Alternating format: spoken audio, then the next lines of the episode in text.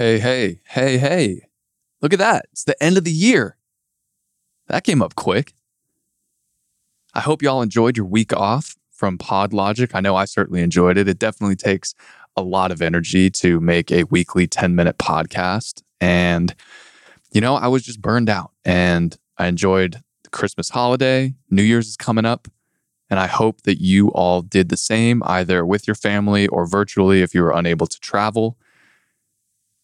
This is kind of that weird 3-day gap between Christmas and New Year's, or whatever your holiday preferences are. And it feels just like you're kind of in limbo. Depending on what industry you're in, you're either really ramping up to close out the end of the year hard, or like for me personally in the, I guess, media world, podcasting business, a lot of big podcasts, podcasting in general, are taking these couple weeks off. Shouts to you if you're still putting out content this week, last week, around this sort of holiday area. You are providing a need. I know that some of my favorite podcasts aren't putting out content right now, and it's kind of weird. I didn't realize how, well, I guess I knew how addicted I was, but I didn't realize how much I would miss it and how much I would keep refreshing my Spotify podcast folder to hopefully see the new podcast out so I could kill an hour and listen to some awesome content. But I digress.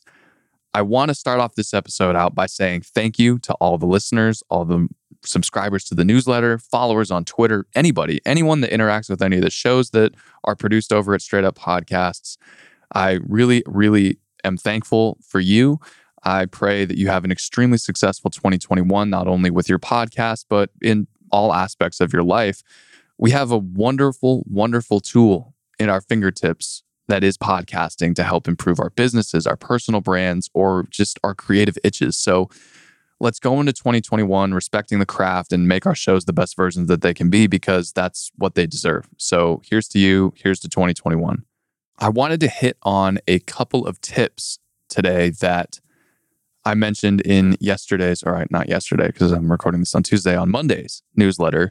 And this is something that I'm doing with all of my shows that I work on right now, and that's re-recording your intros and outros. So a lot of the shows that I work on have these stock recorded intros and outros that live on each episode. And the purpose for that is to make it easier for new listeners to just get an idea of what this show is about before they commit 45 minutes, an hour, there's the voice crack, to something that they just found or was recommended to them. So the beginning of the new year is a perfect time to get these stocks re-recorded. Just tighten them up, clean them up. They probably sound a little grainy by now. And also to tighten up the content, tighten up your pitch. How can you shorten your pitch of what your podcast is to be the most compelling and hook that new listener in as much as possible?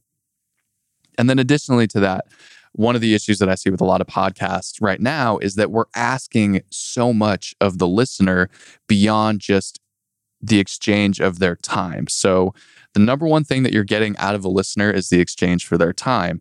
The next thing is one call to action. And the issue that I'm seeing right now is that we're asking for 3, 4, 5, 6 different things. Hey, go to my website, go subscribe to the show, go share this episode with somebody. There's a thing called analysis paralysis, or the decision paralysis. And I've talked about this on previous episodes.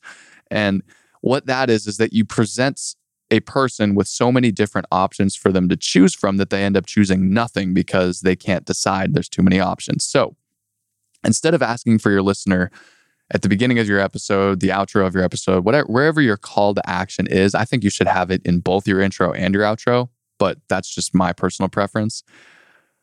Have it be one thing, and determine what that number one thing is that's going to be the most beneficial to your show. What is the overall goal of your podcast? Is it to grow the audience? Is it to find new guests to bring on that could potentially turn into clients? Is it to rank higher on search results or when a random user finds your podcast is it seeing, oh, this person has a ton of reviews. This must be a great podcast. So figure out what that one thing is, whether it's sharing the episode with a person for that organic growth, whether it's to subscribe to the show so you keep up your current number of average listeners, or whether it's to leave a review, visit your website, purchase a product, check out the sponsor, something, whatever it is, make sure it's just one thing.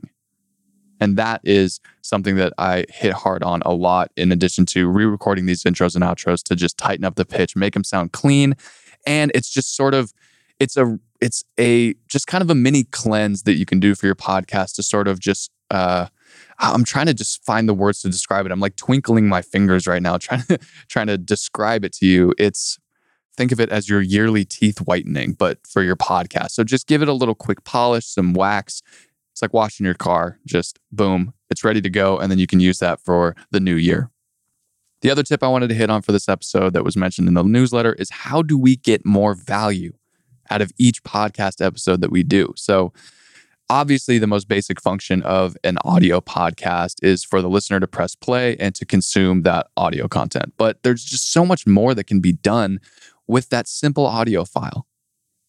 We can cut it up into segments and put it on TikTok if you're recording your podcast for video as well, or even just have a still piece of art with the audio playing in the background, have captions, and put that on TikTok. I know that this is a very Gen Z, late millennial kind of app, but it's really important that you want to capture the younger audience. Younger and younger people are getting more into podcasts, and I'll just be very politically incorrect here. They're going to be around a lot longer than our average user base if they're older people.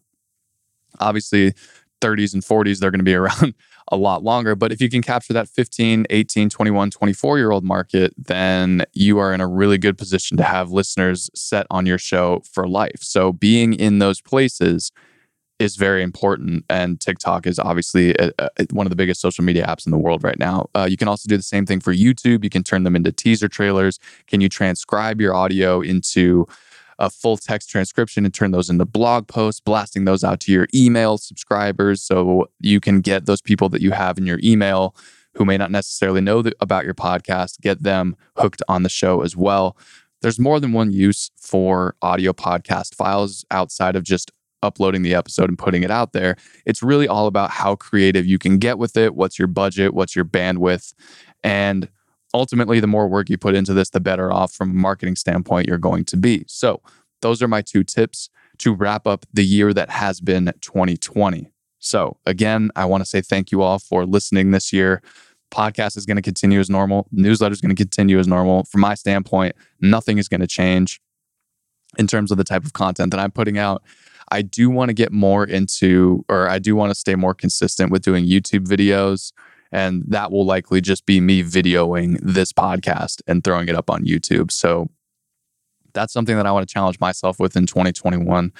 What I would challenge you to do is to think about these tips, go back and listen to older episodes, think about all of the advice that I've put out there this year, and just pick one thing and implement that into your podcast. It doesn't have to be this huge content changing strategy thing that you do to your show, but do something new with your show that you weren't doing this year.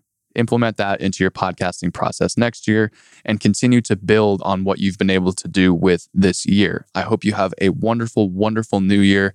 This is super cliche to say, but I really hope that we all have a fantastic, much better year than we did this year. Obviously, this one is an outlier in terms of what we would have expected to happen in a calendar year, but that's out of our control.